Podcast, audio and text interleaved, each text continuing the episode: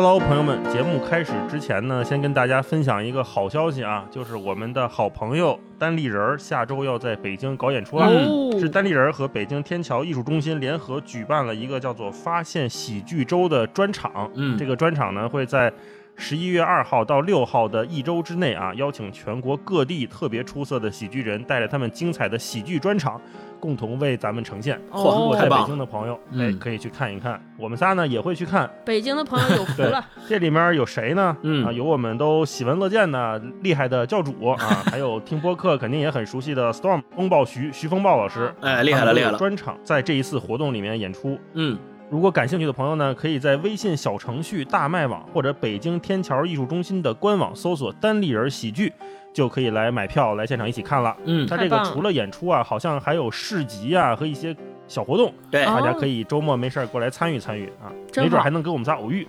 对太好了，希望能够跟大家在剧场偶遇啊。然后具体有哪些场次、时间是怎么安排呢？大家都可以去公众号“单立人喜剧”深入了解。没错，嗯，嗯好到时候见啊，下礼拜见，祝大家开心。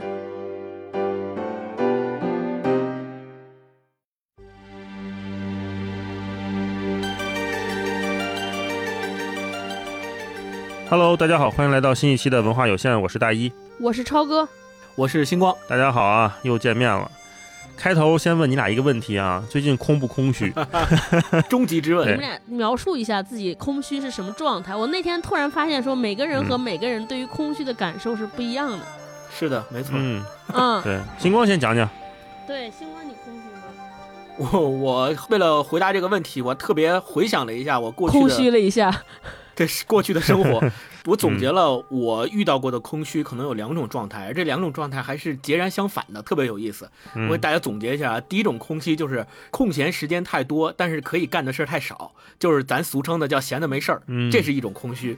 另外一种空虚跟它截然相反，就是空闲的时间太少，要干的事儿忒多。然后但是呢，哦有一个特别有意思的现象，就是要干的这些事儿里边的大部分都不是出自于都不想干。对，都不是出自于自己积极主动想去干的，所以嗯忙到焦头烂额的一瞬间，你就会觉得说，我干这些干嘛呢？有用吗？有什么意义呀、哎，这个时候就会产生一种哦空虚感。所以我一般来说是有这两种空虚，但是这两种空虚又不一样。你你看，一种一种是因为时间太多，一种是因为时间太少，还挺有意思的。然后我总结了一下这两种空虚。呃，如果从高中时候开始算起的话，高中时期的空虚通常来说都是第二种比较多，就是时间太少。啊太忙。对，因为一一门心思奔高考嘛，对吧？千军万马挤独木桥，所以那个时候考试特别多，就一门心思学习，就为了最后那考大学那目标。但是你说最后考上大学了，考哪些专业呀？然后大学以后的生活是什么样的？以至于更宏大的问题，你人生想要怎么设计啊？这些其实都是对于我来说比较虚无缥缈的，所以也就没有什么意义感。这种是第二种空虚，在高中时期比较多。然后等到上了大学以后呢，就发现反而是第一种空虚又卷土重来了，就是时间太多，总是沉浸在一种想法里，就是说，哎。明天没课，干点什么？要不然就明天只有一节课，干点什么？或者是明天全天课，但是我想逃课，干点什么？总是有这种问题来困扰着我，所以第一种空虚是大学的时候到底玩啥？对，是的愁，这个。没错。然后等到大学毕业以后呢，参加工作了，然后又回到了第二种空虚，就是老板会给你派好多活儿，咱们现在说卷呐、九九六啊，好多事儿其实都不是你想干的，而且有时候你忙到最后那一瞬间，你会发现我干这些事儿好像都是给老板打工，就跟那笑话里说的似的，干了半天活儿是给老板换跑车，对，所以你就会发现对，好，你在给资本打工，在给资本家打工，这些事儿。对你自己而言，好像是没有什么太多意义，所以我感觉到空虚一般是这两种情况。但是又说回来，就是尤其是咱们做播客这三年，其实我这种空虚的感觉是越来越少了，到现在可以说是几乎没有了，因为我可干的事儿太多了。就比如说，哦呃，看书，对吧？然后准备咱们做功课，或者是咱们录节目啊，或者是哪怕不录节目的时候，我也有自己的一些兴趣爱好，就会发现这种空虚会越来越少了。对，这个是我的空虚的一些经历。超哥呢？嗯，嗯，哎，等会儿我回答之前想问问你，那你空虚的时候怎么应对呀？我最近这两三年基本上已经不不空虚了。如果我空虚的话，我可能就待着。就我我这人特别喜欢，就是空待着，什么也不干，就是放空，可以这么理解。啊就入定了呗，入。定可还行。嗯，超哥呢？哎，我跟星光完全不一样。星光他嗯是、你看是事儿决定了他是否空虚，我完全是我决定事儿，就是我的人生会有两种状态，一种状态就觉得今天能量特别满，谁让我干什么我都行，我都觉得我可以，就觉得跟超人一样。你今儿跟我说走，咱们拯救世界，拯救地球，我就跟喝了似的。我说行，那走试试呗，哼。然后还有另一种极端状态，就是觉得特别累、特别倦，就啥也不想动，就是丧失了行动力，所有行动力都丧失，就是每天就想跟那儿躺着，就是你们也别跟我说话，也别理我，什么事儿来了都放一边儿。你要跟我说说这事儿必须立刻现在办，你不办我就把你辞了，或者我就揍你，我就我就也会跟他说，那你弄我吧，你弄死我吧，你弄死我，我都不想干，就在这儿躺着啊、我就是这种状态。那你的这种状态是就是心理上的这种不想干居多，还是生理上就是纯累这种不想干居多呀？就我不知道，哦，就是为什么我不知道，反正就是那个状态来临特别明显，就是突然间就是丧失行动力了，就心里也不想，身体也不行啊，就是每天贼困，就想睡觉。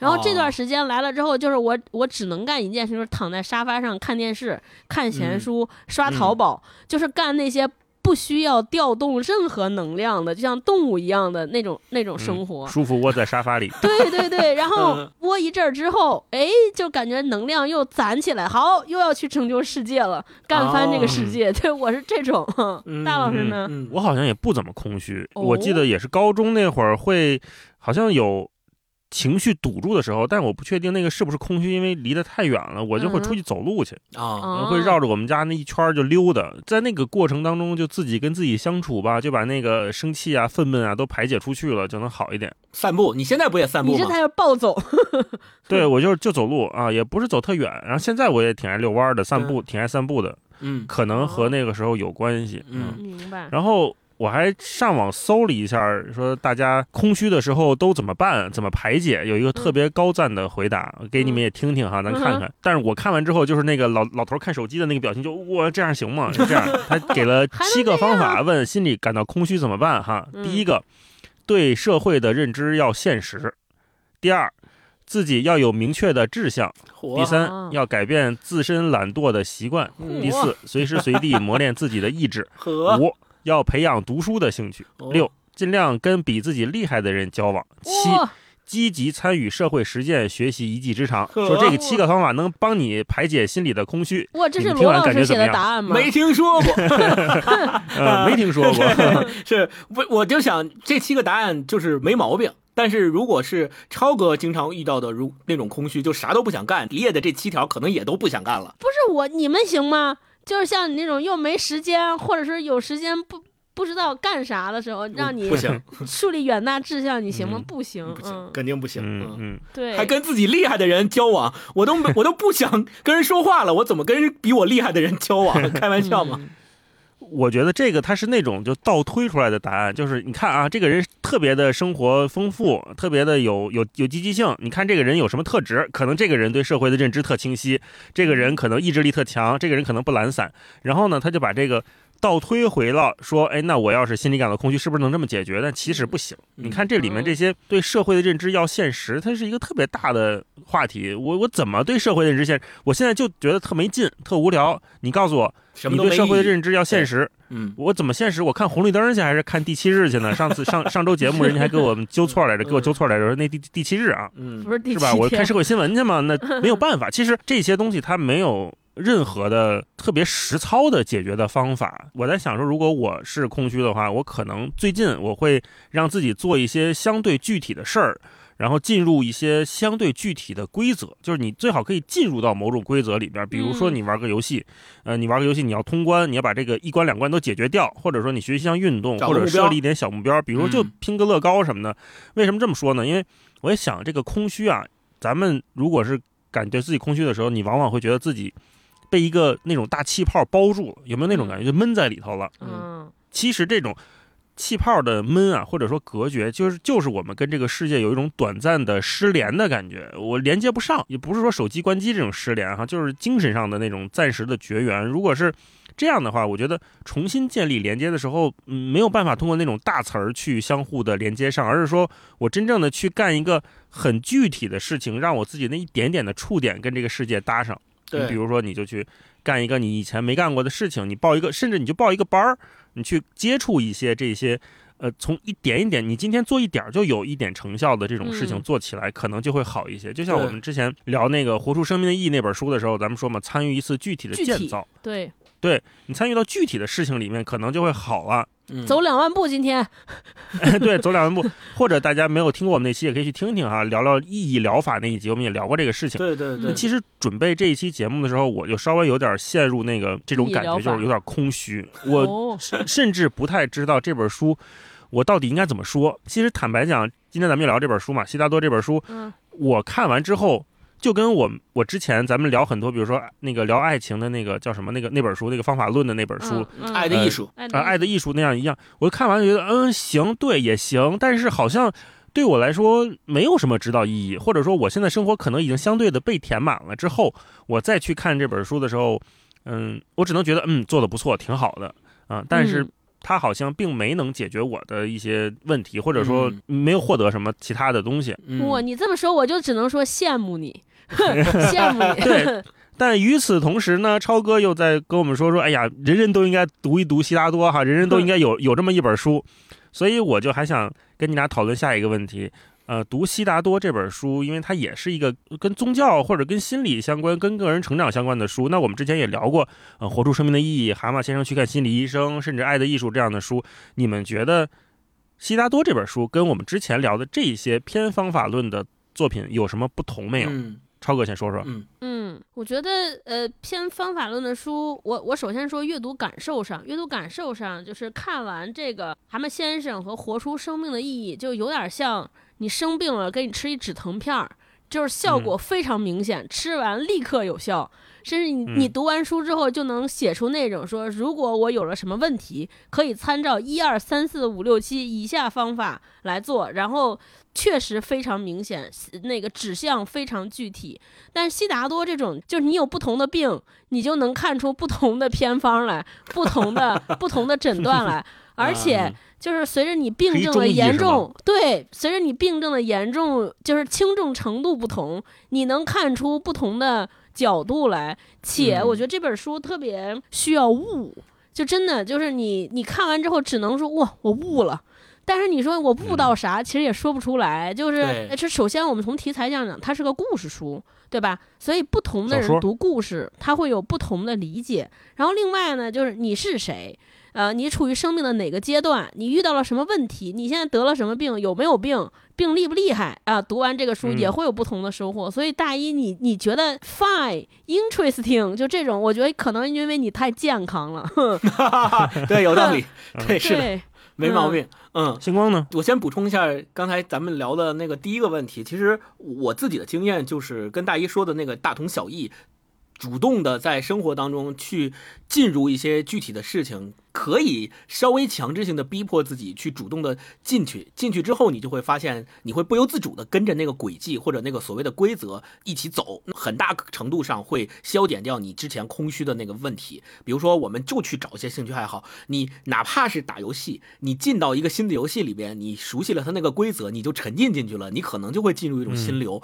这个时候空虚就会一扫而空了。我觉得这个方法还是特别有用。要做一个新事儿，对不能做那个老的具体的事儿。老的具体事儿你还会觉得无聊。对，嗯紧接着第二个问题，我自己的看法，其实那个超哥也说到了，我是觉得《蛤蟆先生去看心理医生》和《活出生命的意义》这两本书，它的工具性更强。就是咱们之前举的那个例子，它就像你人生工具箱里的一个锤子、一个锄头、一个改锥，它给你的是一种工具，对，你可以拿这个工具去解决那个你具体的问题。你遇到了，你找不到对意义感了，你就去看看《活出生命的意义》。你心理上可能有一些小问题得不到解决了，不你就去看看这本书嗯，看看这个书里面的蛤蟆先生遇到的问题是不是和你一样？秃鹫医生是怎么给蛤蟆先生解决的？那可能也能解决你的问题。它工具性很强。但是今天我们要读的这本《悉达多》，它是一个寓言。工具性就非常的弱，它是一种养成系。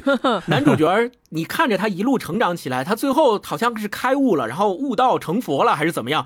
他悟到的那个东西，你可能你的理解跟呃黑塞他自己想写的那个东西，以及悉达多真正悟到了什么，其实每一个人理解都不一样。我相信咱们仨看完这本书一定都不一样，后面可以 再继续看，就是我们对哪个部分可能体悟更深。我是觉得它是一个养成系，有些章节里我甚至能看到，就像一面镜子一样，看到我自己的一些影子和成长的角度。哦对，所以我说它是一个养成系。你在《蛤蟆先生》里面，你可能看到的是一个说这个问题我没遇到，那没遇到可能就不关心。但是你在看悉达多的时候，这问题哪怕你没遇到，你可能也会想，那将来我是不是可能会变成他那个状态？你有会有一个这样的感觉。对，嗯嗯，大老师呢？我特别同意你俩说的，就那两本是工具书嘛，我们能看到指导意义非常强。那西药悉达多 作为一本小说，它可能真的对，就是跟中药和西药的区别，它应该是治本的。呃，问的那些问题，什么我的精神都是根自我在哪里啊？对，呃，宇宙的奥义是什么呀？这玩意儿你也说不清楚，而且我看的时候还稍微有点懵，因为以前我对这个宗教这方面我也不了解，所以我大概知道说这事儿跟佛陀有关系，但是佛陀不是叫乔达摩悉达多吗？怎么这里面又有乔达摩又有悉达多？哦，这个跟是有点乱。佛教佛陀的那个故事跟佛教那个教义到底有啥关系呢？而且悉达多一上来他就说这个悉达多是一个呃印度的这个贵族嘛，相当于。婆罗门，种姓里面是很很很高的一个贵族，那他啥都不缺，什么人都喜欢他，你这不都已经啥都有了吗？你这已经是所有人追求的这个人生财富都各种自由的状态了，是吧？跟忽上集聊的忽必烈一样，这又是一个你还愁啥呢？对我什么都有，但是我就不开心，我就我就说你这作什么呢？是吧？你到底想追求个啥？非得受苦。嗯所以我看的时候一直带着一个呃不太理解的状态，但是后来再往后看，感觉好像他追求的东西是另外一个，哎呦，甚至描述不出来的。你说我们聊上一集看不见的城市那一期，忽必烈他其实讨论的是自己和拥有的东西的关系嘛，对，这种关系相对具体，它还可以描述，但是到悉达多这里，好像又往前走了一步，或者往深了走了一步。我到底是在追求什么？它都不是生命的意义这个事儿。对，嗯那个终极问题，甚至我无法描述出来。一会儿我们再聊聊看吧，可能聊完也描述不出来哈。那接下来呢，我们就进入今天这本书著名的悉达多哈。那嗯请超哥来介绍介绍它是怎么一本书，而且它跟佛陀的关系到底是怎么回事儿？嗯，对我们续接前面那个话题，首先这本书呢，它是一个讲故事的书啊，不是讲道理的书。就大家别怕，别说我一一听说悉达多，说这是不是讲佛经的书，讲佛教的书？不是啊，它是个啊讲了一个非常好玩的故事。然后这个故事呢，它是一个关于一个人成长的故事。这个主人公的主角叫悉达多，就和这个书名一样，这个就是主人公非常厉害。对吧？大家都知道，说佛祖就释迦牟尼佛祖在出家以前，其实叫乔达摩悉达多，所以就是因为主人公很厉害，就让这个故事有了非凡的意义。然后，尤其是和这个佛学呀、佛教的关系，有让人建立起了无限的遐想和无数的解读空间。我估计我们上学的时候，大家上历史课的时候，应该都听说一个故事，就说这个佛祖释迦摩尼从悉达多成为释迦摩尼的这个经过，对吧？就说嗯就是距离现在两千多年以前，呃，佛祖其实本身一开始也是以古印度的一个小联邦国的一个王子，对吧？对然后嗯也是吃穿都不愁，然后甚至还结了婚。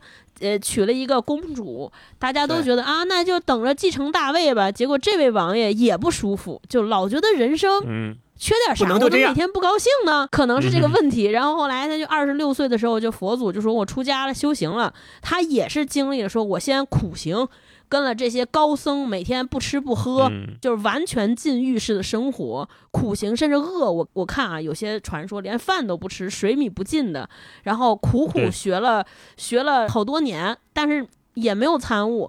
后来有一天，突然间就又去到了一个地方，说我再找找吧，这些教义现有的这些这个印度教的这些教义，可能都不能满足我，都不能点化我，让我对这个人生的困惑得到解答。说那我就去林子那边，我再去找找是不是有别的高僧。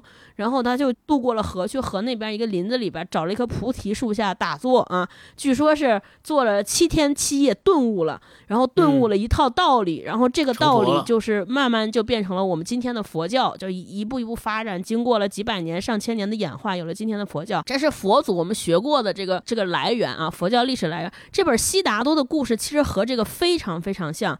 这里边的主人公其实也是这样，也是一个王子，啥啥都有，然后就是不高兴，说怎么办？那我也去，是不是能够找一些道理？我就顿悟啊。然后他的修行的过程也和佛祖非常像，也是我先苦修。对吧？我也不吃不喝，放弃家里的一切荣华荣华富贵，然后苦修苦修，觉得不行，说哎，那突然间碰见一个特别让他心爱的女子，那个女子说你想和我好，你得有钱，然后这个人又又开始过了一段非常骄奢淫逸的世俗生活，糜烂的世世俗生活。过完之后，突然有一天顿悟了啊！其实，所以就是这两个故事之间的过程非常像，故事的核和结构也很像，且本身这个主人公的名字也很像，所以大家 有一些人就说，哎。那这是不是相当于给这个佛教的故事做了一个有点像想象填充，对吧？同人文，对对对，甚至有点像，就是有点像我们想说说细说乾隆或者一个野史一段想象，对。所以大家如果了解一些佛教的知识，或者知道一些背景，看这本书可能会更容易。另外，可能待会儿那个星光会讲的更详细一些。我还有一个建议，就是大家看这本书之前，可以先去了解一下荣格心理学的一些知识，就也会有照应。因为这本书不是分上下两部嘛？据说是写完第一部的时候，这个黑塞本人经历了一些非常家庭特别大的巨变，他妻子有了很严重的精神疾病。黑塞整个人也状态特别不好，他就去请教大师荣格。然后荣格用他的这个心理分析学给黑塞开解了很多，或者是帮黑塞进行很多梳理，给黑塞帮助非常大。然后黑塞也是用咱们说话也是也顿悟了，回来就立刻写了第二部书。所以反正我读的过程当中，你会发现很多里边的人也好，照应也好，包括他那个寻找的那个终点也好，其实和荣格心理学的很多的呃概念非常像。比如说，我们知道荣格心理学就。有个特别重要的一个框架理论框架，说人，你一个人成为人，他其实人是由意识和无意识组组成的。就是大家可以想象，人是一个小岛，对吧？把自己想象成一个小岛，露出来水面那个部分，其实相当于意识。那在水底下的部分呢？其实潜意潜意识，它还不是潜，就是意识，就是无意识。它还分两部分，有一部分是小岛，大家看见是涨潮的时候看不见，退潮的时候能露出来，这个叫自我无意识。那还有一些底下的什么暗礁。是你一辈子都看不见，那个叫集体无意识。那自我无意识和集体无意识啥意思？集体无意识其实就是构成你遗传的部分。你大家会发现说，你会对有一些事情做一些决策，做一些决断，它就是出于本能。比如说，我很多人谈恋爱，我一辈子你会发现谈了无数段恋爱，但找的男朋友或女朋友很相似，内核很像。为什么我就是被这种人吸引？其实你不知道。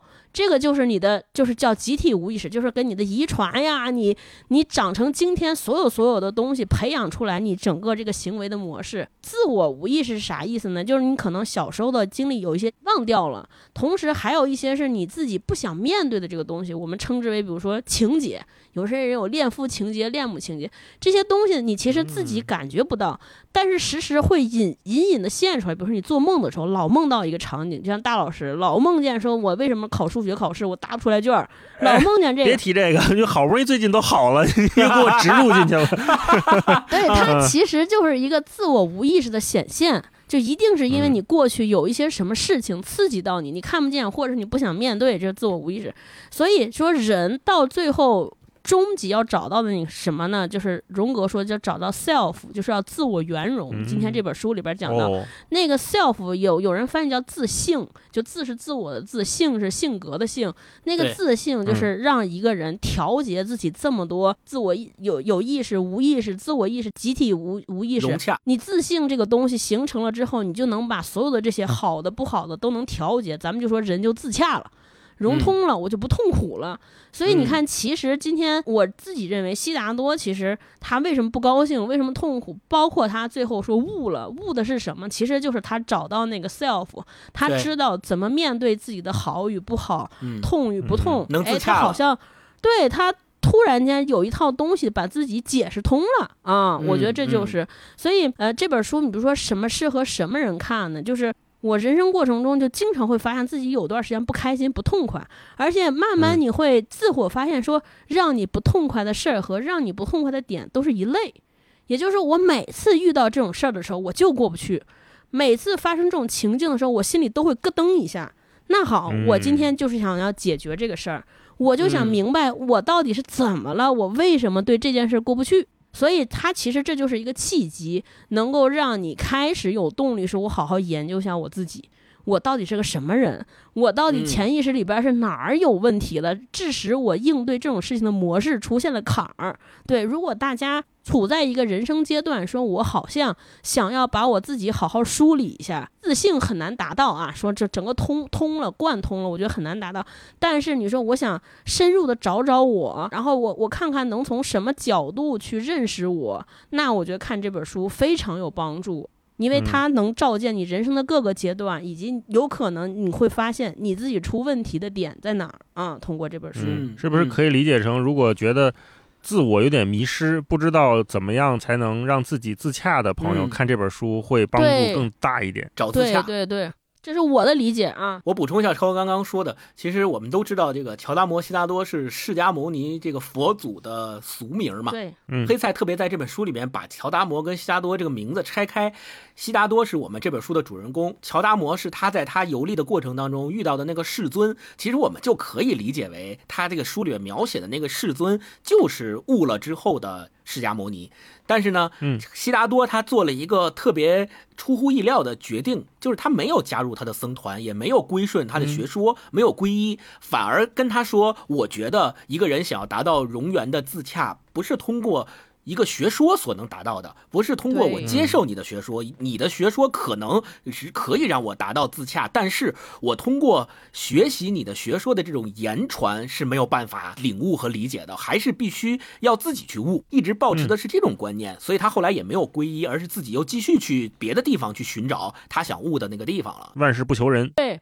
也求不了，没用。呃，黑塞他在这本书里边的故事的设定啊，还是有点意思。他没有完全的沿袭释迦牟尼佛成佛的这一系列咱们已经知道的耳熟能详的故事，而是可能另辟蹊径，开创了一些，包括超哥刚刚说的，把荣格的心理学也拿进来放在里面了。甚至于我们到最后，其实有很多人认为，他最后悉达多他看到那条大河，然后悟了那一刻，实际上也融入了很多中国的。道家的一些思想元素在里面，对对对，因为道家说上善若水嘛，我们是从这个水流的流动里面，好像看到了说，呃，瞬间就是永恒之类的这种的一些思想，其实是有很多有道家的这个在里面的。接下来我们就说这个《悉达多》这本书的作者黑塞为什么。这个作者他能写出这样一本小说，为什么他要写这样一本小说？为什么他写这个题材？对对，这个就很很让人好奇，对吧？他又不是一个心理学家，他又不是一个专门研究这个方面的东西，又不是说我们专门写像写什么心灵鸡汤的那些作家一样，他可能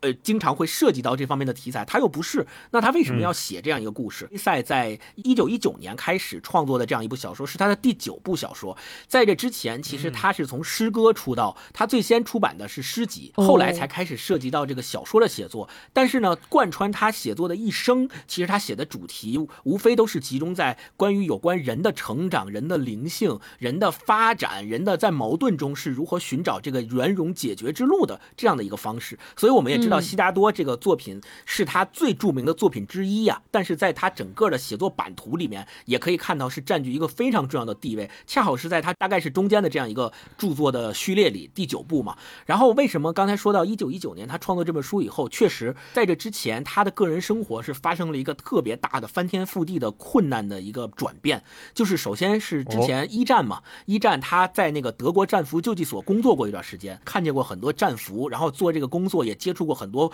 艰难困苦的这些人，所以他本身对他的心理会造成一定的冲击。他在这个工作结束之后，就变得。一贫如洗，就他没有收入了，然后他本身的生活也很困苦。那个时候，他甚至只能靠出版社给他提供的资助来勉强维持他的生计，并且他的家庭生活也陷入了困境。就是呃，超哥也是提到了，他的妻子是当时因为精神分裂症，一而再再而三的去住进精神病院，所以他被迫将他的三个儿子送到他朋友的家里面去寄养。你想想，这样的一个家庭生活给他的心理造成了多么大的创伤。于是他本人也接受了精神分析的治疗。当时有一个特别著名的荣格心理学派的博士在给他做心理治疗，所以在这个时间段内，他是开始创作《悉达多》这本书。在中间确实停了十八个月，就是因为他写了上半部之后，他发觉自己写不下去了，他不知道接下来应该把悉达多的故事往哪个方向去引，所以停了十八个月之后，在这十八个月里面，他接受了心理治疗，也跟他的一些朋友，包括罗曼·罗兰，你看这本书里面的扉页上面写着“将此书献给罗曼·罗兰”嘛，罗曼·罗兰也是他特别好的一个朋友，他在这十八个月的休息和调整之后，又开始。继续写《悉达多》这本书，直到完成。所以在这个过程当中，其实他自己，我们也可以说经历了一个像悉达多这个书里面的故事的主人公一样经历的这种心理的，咱们说困难吧、寻找吧，或者是在矛盾中一定要找到一个圆融自洽的解决之路吧。这可能也是他心路历程的一个反馈，并且为什么我们说他在这里面，他好像对印度文化呀、对佛教啊，甚至于对中国的道教啊特别有了解，是因为他本身呢是一个混血儿。他是德国的作家，后来呢也入籍了瑞士，但是他的父亲和他的妈妈实际上不是完全的德国血统，他本身是有德国、法国、瑞士、英国四国的混血的血统的。他的父亲是传教士，他的祖父也是传教士，其实一直都是在印度去传教的。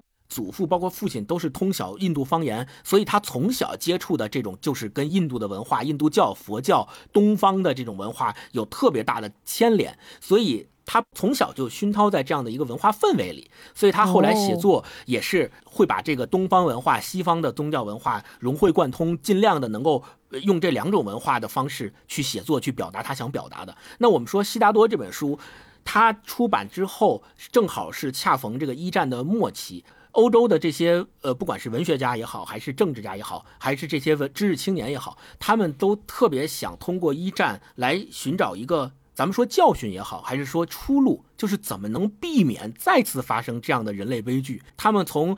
哲学呀、思想啊、这个文学呀，各个方面去寻找出路，所以这本书也是在那个背景下写出来的一本寻找出路的书。你看，恰好跟咱们这本书的一个主题是一样的。悉达多也是在不断的寻找自己的出路嘛。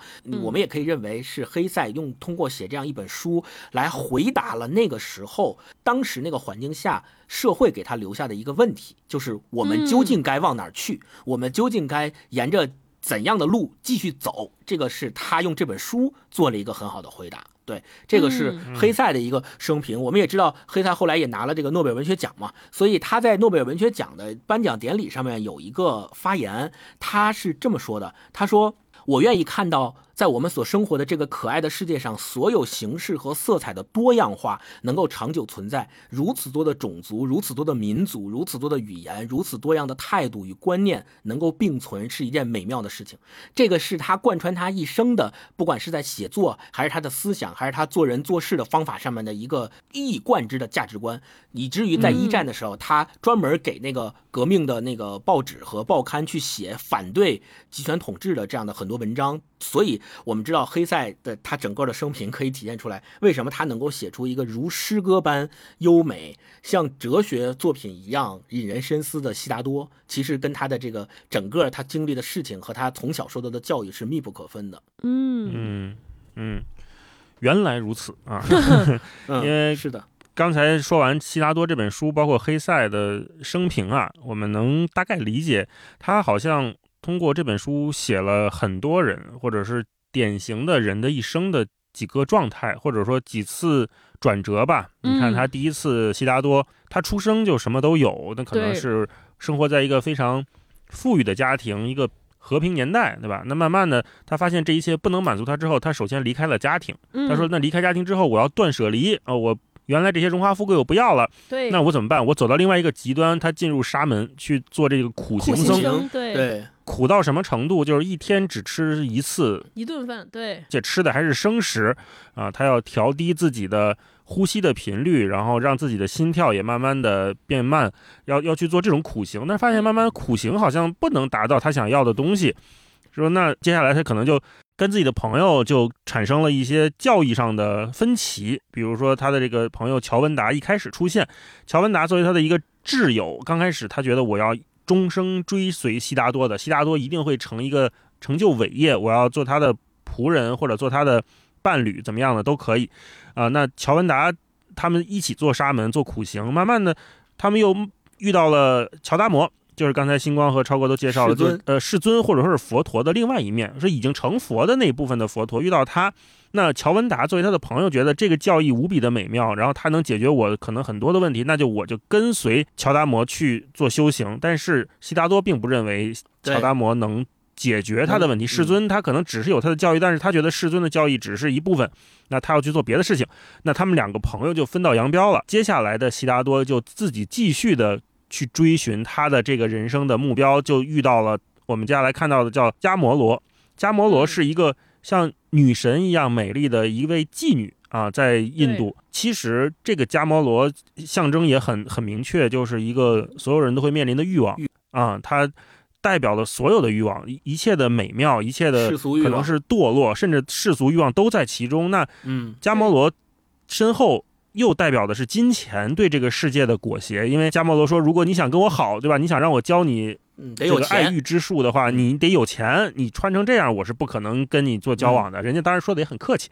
嗯那接下来，悉达多就说：“那我可以，那我去试试，我去从商。”他从商又干了十好几年、二十年，对 对吧？变成了一个商业大鳄，钱又有了，又变成了原来他想离开家庭的样子。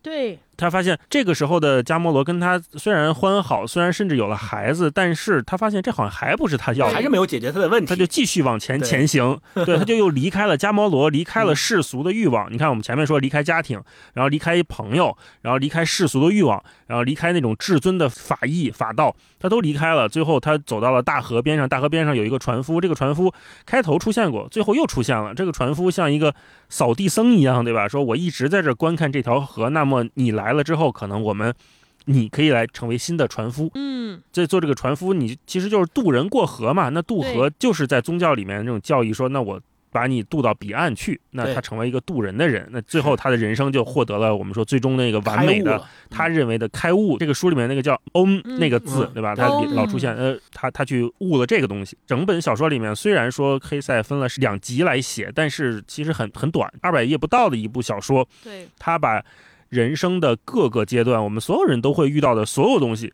好像融汇进了这本书去做嗯了一个书写。但是我们并不觉得他写的冗长，或者并不觉得他写的，呃，浮皮潦草。但他写的又很美。他这个嗯副标题叫《嗯一首献给印度的诗》嘛。对对，对，非常黑塞本身就是诗人，就是诗人。然后这里面翻译又非常好，因为我们这次看的是果麦的那个版本哈。因为悉达多是这个公版书，所以有各种各样的版本。我们看的是果麦江怡老师翻译那个版本，确实翻译的很好，嗯，大家可以参考一下。对对，那接下来，我觉得我们可以进入这本书，稍微捋一捋这几个嗯主要人物，因为它代表的转折可能是我们人生经历过的，或者是即将经历的，或者是未来还即将面对的。嗯嗯我想看看你你们俩对这几个角色有没有自己的偏好，或者是想说的啊、嗯超哥先来吧，看看嗯我们捋一捋。对，哎，先看大大一的提纲里边写的说，这个这几个主要角色，你觉得他们对应了人生的哪些不同阶段？哎，还还嗯给了我一个特别大的启发，因为我嗯之前看这几个角色的时候，我其实想到的就是这几个角色可能代表了人的不同的状态。或者是嗯人构成人的不同的组成部分，我还真没从人生阶段这个角度去想。哦，但是，一说人生阶段，我我又觉得好像，哎，好像也对，我就又觉得这本书写的很厉害了。我先说我一开始的 理解啊，我一开始觉得就是从心理学的角度，我自己一开始就觉得，因为是寻找自我嘛，我就特别本能的就带入了就是心理学的那些呃概念。乔文达和悉达多这两个人，他其实就是代表了一个我，就一个人的人的一体两面。他的那个朋友，可能就我们所说的，我觉得就有点像我。呃，一开始的样子，童年的样子，然后悉达多呢，其实就变成了一个人成长之后的那个样子，然后中间的这些加摩罗也好，还有这个商人也好，他其实代表了人在人生路上遇到的欲望。乔大摩他有和船夫，我觉得是人在人生阶段遇到的这种不同高人，点化你的那些高人，或者看到那些我们认为我们敬仰的人。我一开始是这个角度去看的，就是我们对待欲望是要怎么样子的，然后我们面对高人的时候，有的人让我们觉得说，哎呀，很厉害，崇拜、佩服，但是我成不了你，我就走了。这其实就是乔达摩。还有一些人船夫，嗯可能在大家的眼中觉得这些人不是什么金光闪闪、特别有身份地位的人，但是我好像跟他聊得来，我心中认为他的东西对我更有意义、更有点化，我有可能成为和他一样的人。哎，那我就走上了这条道路。这是我看第一遍时候的感觉。后来再看第二遍的时候，我其实有点像那个本我、自我和超我那个概念往往往里走。我觉得好像好像也能套得通。就那个乔达摩，我觉得他其实意味着特别像一个人的这个超我，就是理想中、道德中要成为那个完美的人的那个状态。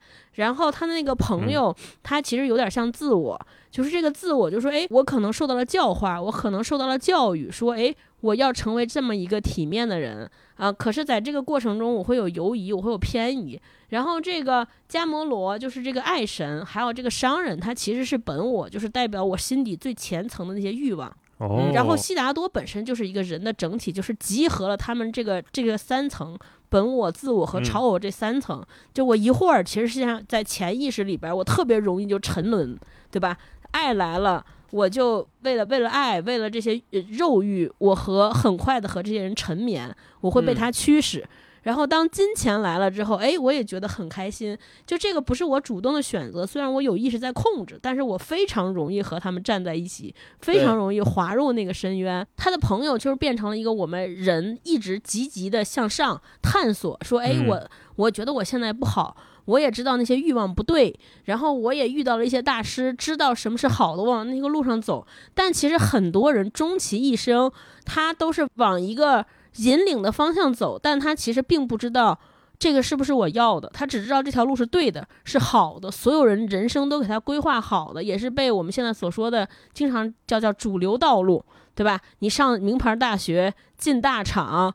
或者是考公务员，这都是被社会认同、被体制认同、被所有人都认同一条对的路。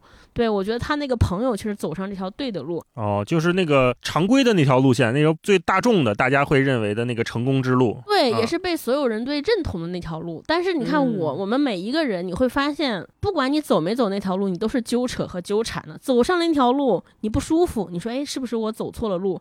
你没有走那条路的时候，当你不舒服的时候，你也会问说，是。不是我该走那条路，在这个纠扯的过程中，我觉得这也是他带来痛苦的根源啊。所以我就觉得我是在动态看。那大老师说到人生阶段，我觉得哎很有意思。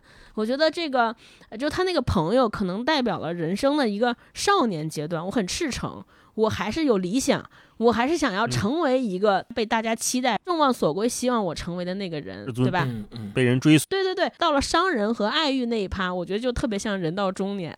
就说 我就这样了，我舒服吧。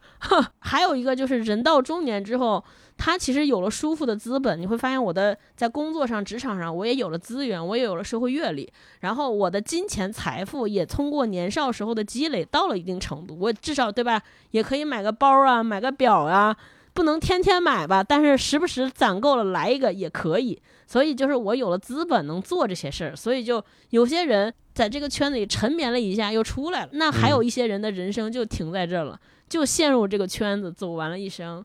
然后我觉得乔达摩和船夫他其实就是人生的中老年阶段，你会发现有些老年人到了晚年之后突然就变得慈祥睿智，嗯，就像我们之前读过的很多九十岁作家的书一样，哎，你突然觉得这个人可能年少的时候和咱们一样糊涂。冲动、莽撞，哎，突然到了人生的某个阶段，哇，就是就开悟了。我觉得是船夫和乔达摩都是这样的人。那还有一些人，我刚才说，就是停在了这个加摩罗和商人那个世俗生活、那个世俗生活欲望阶段就下去了，就一直欲望啊。就是我对这些这个角色的解读，所以我就觉得这个书还特别好玩儿。怎么看？你看多少遍？你看不同变数，你有不同的背景，你去看都有不同样的答案。反正就是特别值得经常拿出来翻翻，然后常翻常新。嗯嗯嗯，星光呢？嗯，我看这个些角色里面，我还专门也结合着我们所了解的一些佛教的小知识吧，做了一些结合和做功课嘛。首先，在这个小说里面，我们可以认为他有四个证悟的人。第一个就是乔达摩，咱们说的佛陀的这个代表世尊嘛，那他是佛呢，呃，证明他已经悟了，并且他招揽这些弟子组成僧团，然后来传播他悟的那些学说嘛。然后第二个呢，其实就是悉达多，悉达多是在这个小说的最后看到了这个河水的奔涌，然后呢悟到了。他最后悟到的这个理论呢，有点像中国的道家的那个学说，更偏向于这个方面。乔文达后来加入了。乔达摩的僧团，然后坐下，对听他的这个言论，然后相当于皈依了他的这个佛教。对吧？皈依了他的这个教义。另外里边证悟的人就是船夫。最后那个，其实在他发现河水的这个所，我们现在叫奥秘。但他发现这个奥秘，向他渡过了河的这个船夫也是一个证悟的人。那在佛教里面，其实我们可以把乔文达和船夫作为两个相对的。这个形象，我们大家现在所知道的佛教分大乘佛教和小乘佛教。佛教呢，其实是分三乘，所谓的三乘就是乘车的那个乘。这个乘字其实翻译出来呢，在佛经里面翻译出来就是呃，比喻为这个车或船，它的寓意就是带大家。渡到彼岸的这样的一个意思，所以叫三乘。这个三乘是分三个不一样的乘，第一种叫声闻，第二种叫缘觉，第三种叫菩萨。所以现在我们说三乘叫声闻乘、缘觉乘和菩萨乘。前两乘是小乘，最后一个乘叫大乘。这个是大乘跟小乘的分类。就拜菩萨的都是大乘教，是不是？就不是拜，不是拜菩萨，就是菩萨乘叫做摩诃衍那。小乘佛教叫做希那衍那，就是我刚才为什么说乔乔文达和船夫，他其实代表的是小乘佛教里面的两种证悟的不同方式。乔文达的方式就是声闻乘，就是他听到了佛祖的教义。咱们说四圣地嘛，叫苦集灭道四谛。他听闻了他的教义，皈依了他的教义，他愿意成为佛祖座下的弟子，跟着佛祖去修行，这个叫声闻乘。然后圆觉乘是船夫，船夫没有接受任何人的学说，也没有跟着佛祖去修行，但他自己通过跟河水之间的这个跟自然界之间这些事物里面所蕴含的道理，对圆觉乘里面有十二因缘，他认为人通过十二因缘都可以来成佛，都可以来证悟。对，所以它这两种都属于这个小乘佛教，然后大乘佛教里的菩萨城，我没有研究出来到底是说，就如果呃听友们有对这个佛教特别有了解的，可以再给我们讲讲菩萨城到底指的是什么啊？但是我知道的是说，中国现在所有内地的咱们说汉传佛教啊，其实都是大乘佛教，大部分都是大乘佛教，呃，近代的也都是从隋唐开始。一直传下来的都是大乘佛教，所以我们所说的这个黑塞黑塞，他在这本书里面描写的乔呃乔文达和描写的船夫，实际上是代表了两个小乘佛教。的那个证悟的道路，一个是声闻，一个是圆觉，这是两种道路，所以还挺有意思的。你这么一区分的话，你就知道说哦，原来达到所谓的自性自洽的那条路，其实有很多条路都可以做。比如说十二因缘，你可以通过十二条路来通过这个圆觉成来证悟，但实际上好像我们最后。发现悉达多，他看似像是跟船夫一样，也是通过圆觉的这条路达到了正悟，但他最后那个正悟的理论，或者说他悟到的那个东西到底是什么？我们好像觉得反而跟中国的道教好像有点相似。对，就无为，对吧？对我通过这几个里面，我还专门去看了一下，大家对这个最后悉达多他。通过河水，然后悟到了东西到底是什么。然后有人说的一个，我觉得还挺有意思的。他就是说，悉达多他一直想追求的，实际上就是自我到底是什么，自我到底怎么去自洽嘛。那他看出了河水其实有一个特点，叫做常变常新的，就是河水的每一刻都是变化的，但是它的每一刻又都是不变的，就是无我。对吧？在河水的这个特性里面，时间性就消失了。所以在这本书里面有一个说到的一点，就是不变其实就是作为人的本质，就永恒的自我是始终如一的。你看，咱们说到这儿，可能大家又觉得哎被绕进去了。我还是希望大家真正的去读一读悉达多这本书，读到最后那个时候，你可以结合我刚才前面提到的佛教和道教的一些理论来帮助你去理解，可能你能理解到最后悉达多他领悟到的那个东西到底是个啥。嗯。我自己感受，我读完之后，我说我悟了，我悟了的那个 感受，用通俗的话说，我感觉他什么时候说人能够呃圆融起来，或者说我自洽了，就是悉达多的结论可能就是无无我，就是你把我自己的我们所谓的偏见放下。我举个例子，大家就是 可能会明白，你开会的时候什么觉得很生气，就一定是因为你自己有一个坚持，你自己认为这件事儿应该这样做，对吧？但是其他那些人说了 A、B、C、D 四种方向，但是没有一种是和你的一样，对吧？所以你才会评判说，哇，他们这个 A、B、C、D 不靠谱，有的不着调，有的这那的，然后你才会有冲突。但你想，当你没有什么都没有，你没有坚持，你说这这东西 A B C D 四条路都行，我就带着好奇心，我就想今天来，我就是看看你们给这事儿提什么出路。你在这种情况之下，你往往就不会生气，没有情绪，也不会愤怒，因为我不懂佛啊，但是我经常会听佛教里边说一个字叫放下我执。诶，我今天读完这本书之后，我好像就明白所谓叫放下我执是什么，就是你把你自己那些坚持、偏见、信念，你都扔掉。你今天就是我，就是一个空杯状态。你把自己想象成一杯水，或者一片云，或者是一个棉花糖，或者一块橡皮泥。你可以被捏成任何形状，就是你是一潭水，你可以进入任何的池子里边，你可以被染成任何颜色。但是你始终明白，说我成为一杯水，我是来干嘛的啊？你要知道说，哎，我是一杯水，我可能就是来体验这个世界的。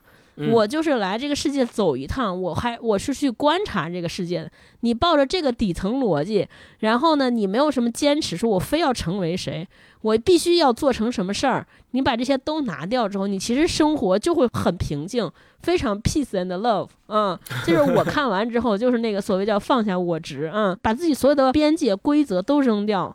就不要嗯拧着那个劲儿。我们说这人劲儿劲儿的，什么叫劲儿劲儿？你就劲儿劲儿的人，就是说这事儿我得这样，那个事儿我得这个，吃饭我就不得吃这个热的，不能吃辣的，对吧？你把这些都拿掉，就是无我。他就是我看完的，那可不这样就是舒服嘛。对我咋都行，咋都可以，而且我还不是为了委曲求全，因为我没有曲，我就脱水啊，对吧？我是托空气，那我跟你们谁都行，那可不就是快乐？哇！我看完这个嗯我就觉得真好，对，水的力量是最大的。那句歌词叫什么？一条大河波浪宽，是吧？对，啊真的是我咋都行，我多嗯厉害。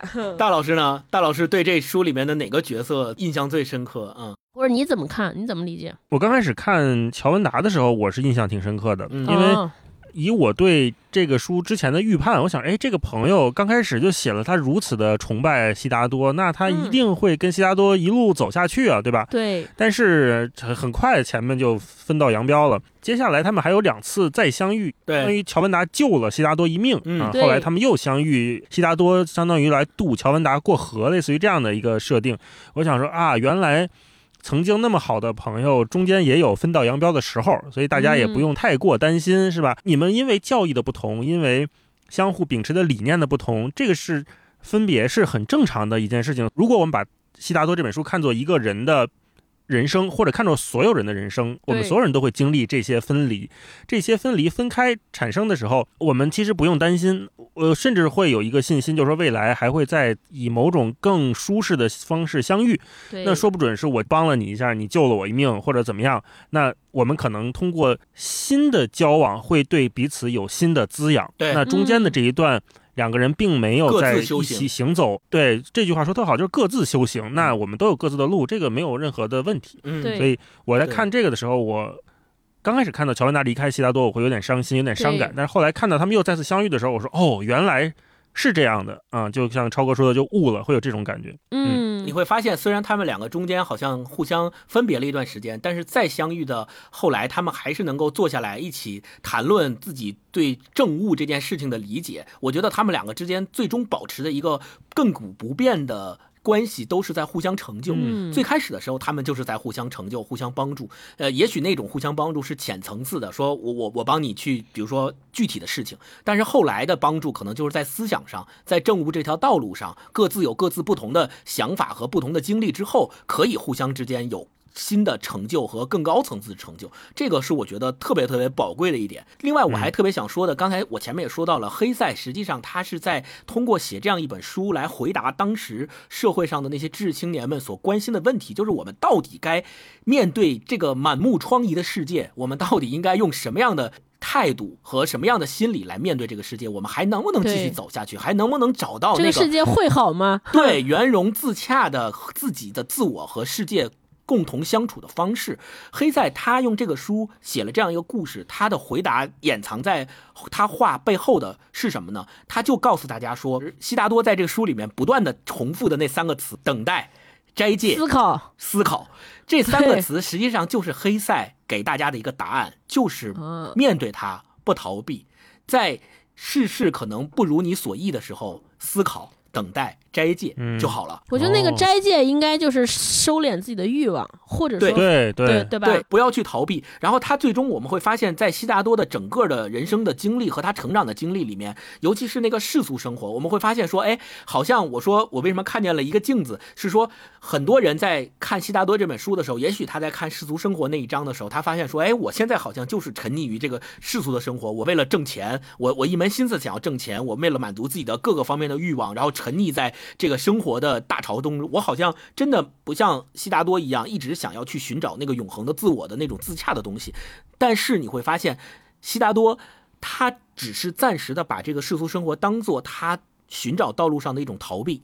他最终还是直面了这个逃避，他走出去了。他说：“我不能再继续这样下去了，我要抛弃掉这一切，重新回到林子里，重新回到河边。”他最终还是面对了这一切。所以，我觉得黑塞他给大家的一个希望，或者说他给大家的一个最好的答案，就是我们不要去期盼外在的世界能够满足自己想象中的那种幻想中的样子，而是说，不论外面的世界怎么样去变化，我们都应该用悉达多教给我们的那三种方式，然后去融入它，去面对它，不要逃避。我觉得这个是可能这本书给我们的一个更正面的东西。对我当时嗯看到这三个词儿，就是思考、等待、斋戒斋戒。我说，我说我第一个想到场景就是现在想换工作的人，就是大厂中年被辞退，大思厂中年。我说，对，我说这特好。斋戒是什么？就是少花钱嘛，存钱，对吧少自己的欲望。花点儿。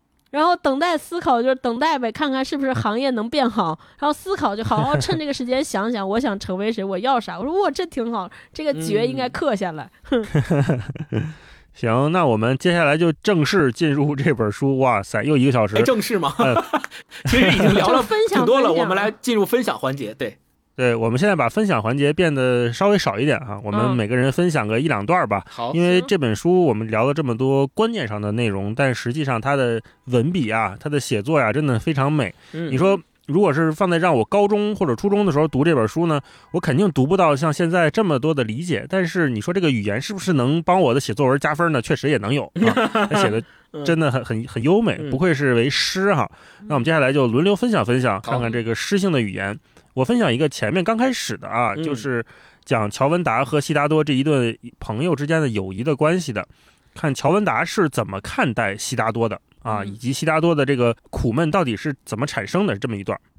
而最爱他的人是乔文达，他爱悉达多的目光和仁慈的嗓音，他爱他的步态，他行动时优雅完美，他爱悉达多的一切言行，但更爱他的精神，他崇高激昂的思想、强大的意志和高贵的使命感。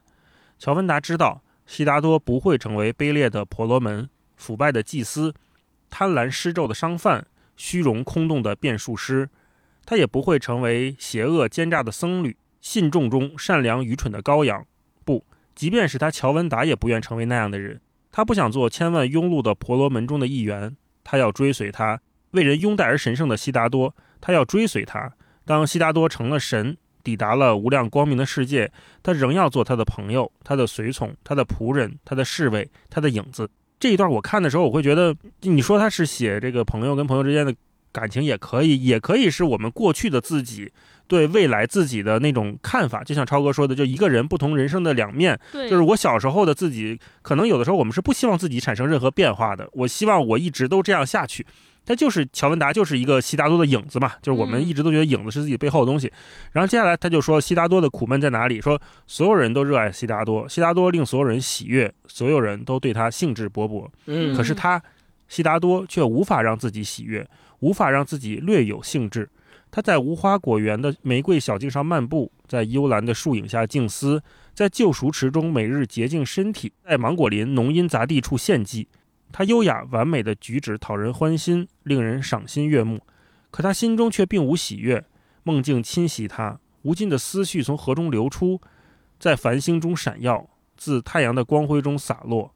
悉达多心中的怅然一日胜过一日，他开始感到父亲的爱、母亲的爱、他朋友乔文达的爱都不会一直带给他幸福、安宁和满足。他开始感到他可敬的父亲和其他智慧的婆罗门已经将大部分的思想传授给他，而他依旧灵魂不安、心灵不宁。嗯他充满渴望的精神容器仍未盛满。先跟大家分享前面这一段开头，就你看悉达多他在描写下近乎是一个完人了，可是他的精神容器仍未盛满。他到底要怎么去盛满，就是后面一系列的小说里面他要去追寻的东西。嗯我分享这一段吧。嗯啊嗯，超哥来一段。啊，我分享一个特别适合我分享的，就是悉达多和他儿子的这一段啊。嗯啊简单介绍一下故事背景，就是悉达多其实和那个妓女特别相爱的时候，最后那个妓女为他生下一个儿子。但是妓嗯女一开始大家可以理解成就是京中的那种最著名的艺妓，就高级交际花，她有非常多的财富，非常广的人脉。后来妓女有一天也顿悟了，说我也要去追随佛祖，我也不想过这种生活，所以她就就带着她的小儿子去追随这个乔达摩，对吧？想要得到这个终极的开悟。结果在追随的这个路上呢，这个妓女被蛇咬了一口，就逝去了，就死了，所以就留嗯下了他的小儿子。那正好这个小儿子也是在阴差阳错中就跟悉达多相遇了，就这一家三口在这个河边突然相遇了。但是相遇的时候也是他们分开的时候，因为这个母亲这个妓女被蛇咬完就死了，把儿子留给了悉达多。那悉达多的儿子呃，他从小生长的环境其实跟悉达多以前小时候一样，就是在优渥的环境中长长大，衣食不缺，衣食无忧。现在突然间丧失了母亲，要和父亲，父亲那个时候已经变成了老头儿，和俩船夫在船里生活。这个小孩儿呢，就是就是被惯坏了，骄纵坏了，就是也不听他们管，特别任性，特别刁蛮，然后甚至还有很多话呀、行动冲突。然后这个时候，嗯悉达多就说：“哎，我怎么办呀？”就很纠扯。然后他和他的好朋友这个船夫有了一次对话，啊船夫就跟他说：“说水归于水，年轻人归于年轻人。”好，悉达多就说：“可是我怎么能和他分开？亲爱的，给我些时间。你看，我正努力以爱和善意的忍耐争取他，赢得他的心。就这个他就是他的儿子嘛。”然后这个船夫就说：“说是的，他也奉召而来，他也来自永恒的生命。可是你和我，我们怎么知道他为何奉召而来？走什么路，做什么事儿，受什么苦？他受的苦不会少。心硬又傲慢的人会受很多苦，会迷路，会做错事，会担许多罪孽。我亲爱的，告诉我，你不教育你的儿子，不强迫他，不打他，不责罚他吗？不。”这些我都不做。我知道你不强迫他，不打他，不控制他，因为你知道柔胜于刚，水胜于石，爱胜于暴。很好，我赞赏你。可你不强迫、不责罚的主张，难道不是一种过失？难道你没有用爱束缚他，没有每天用善和忍令他羞愧为难？你难道没有强迫这自大放肆的孩子同两个视米为佳肴的老家伙住在茅舍里？老人的思想可不会与孩子相同。你们心境苍老平静，连步态都跟孩子不同。难道这一切不是对孩子的强迫和惩罚？悉达多错愕地垂下头，轻声问：“你说我该怎么办？”这个船夫就说要送他回城里去啊，这那这那的。悉达多就不愿意嘛。悉达多说：“他那他去城里之后学坏了怎么办？没人照顾他怎么办？”就开开始担忧起来。这个时候，船夫就跟他说：“人独自行过生命，蒙受玷污，承担罪过，痛饮苦酒，寻觅出路。难道有人曾被父亲或老师一路庇护？亲爱的，你相信有人能避开这条路？或许小悉达多能，因为你爱他，你愿意保他免于苦难和失望。”但是，就算你替他舍命十次，恐怕也不能扭转他命运的一丝一毫。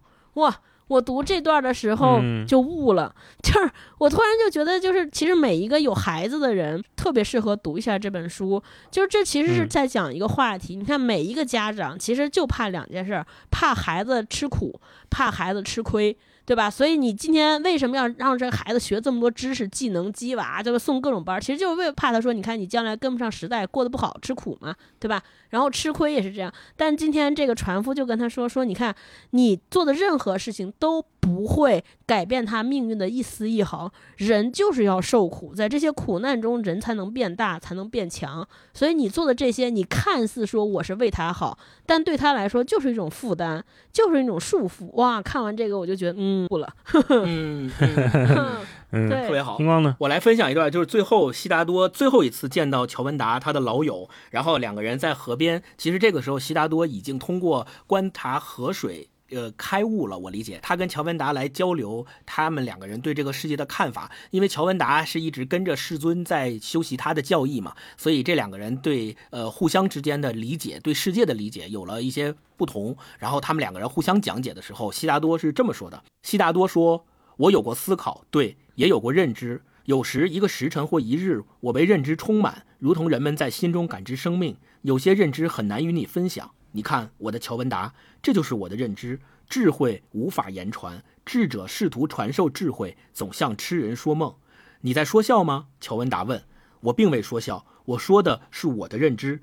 知识可以分享，智慧无法分享。它可以被发现、被体验。智慧令人安详。智慧创造奇迹，但人们无法言说和传授智慧啊！这块就是前面说到的，他为什么当时见到世尊之后，其实拒绝了跟乔文达一样，呃，加入世尊的僧团，跟着他们一起修行的原因。他认为智慧是没有办法被分享的，所以。这块特别像基督教的一个教义里面的说法，就所以我说黑塞呀，他是真的融会贯通了西方宗教哲学和东方的很多宗教哲学，融会贯通在一炉里面写的这本书。那基督教里面就是说，智慧是从上帝来的。知识是可以学习的，但是智慧不行。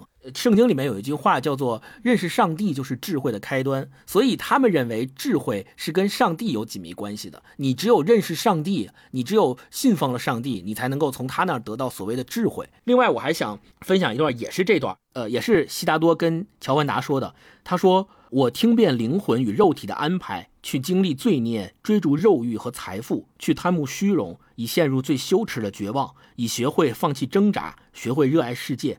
我不再将这个世界与我所期待的塑造的圆满世界比照，而是接受这个世界，爱它，属于它。哦，乔文达，这就是我的一些思考和感悟。你看，这个就是我刚才前面说的，黑塞其实上是在借乔文达的口说出他想通过这本书回答世界的那个问题，就是他不再把真实的世界和他所期望的世界进行比对。一旦比对，你会发现这两者之间差距很大，你可能会产生失望，会产生绝望的这些感情。他不再比对了之后，就是我要融入这个世界，不管它是什么样子的，我都要去爱它，融入它。所以这个我觉得也是黑塞教给。我们的一个非常好的，可能面对外界环境的一些不好因素的一个特别好的方法，就是呃，回到悉达多所说的思考、等待、斋戒。最后的最后，我还想分享一个小段，就还是解释前面说的那句话。他说：“你一定笑话我这种说法，乔文达。对于我来说，爱乃头等要务。审视世界、解释世界或蔑视世界，或许是思想家的事儿。我唯一的事是爱这个世界，不蔑视世界，不憎恶世界和自己。”怀抱爱、惊叹和敬畏的注视一切存在之物和我自己，这个就是我觉得他通过河水的这个领悟啊，他也理解了乔达摩当时他离开乔达摩，他没有皈依他的教义的时候，跟乔达摩之间也有一番对话，他提出了他的疑问，他说：“我觉得您的这个教义哪哪都好。”但是有一个小点可能是矛盾的，没有解决的问题，您怎么看？然后乔达摩实际上没有正面回答他的问题，乔达摩是给他他祝福，感谢你深深思考了我的教义，并且还发现了这个矛盾点。那我祝福你在未来你的体验和你的人生的道路中，能够继续的去体会这个事情，能够得出你自己的答案。然后就非常好的给了他的这个祝福，然后送他走了。所以他在最后经历了这一系列事情之后，他也终于明白了乔达摩当时跟他说的这个意思是什么，就是要用爱。来面对这个世界，这是我的理解。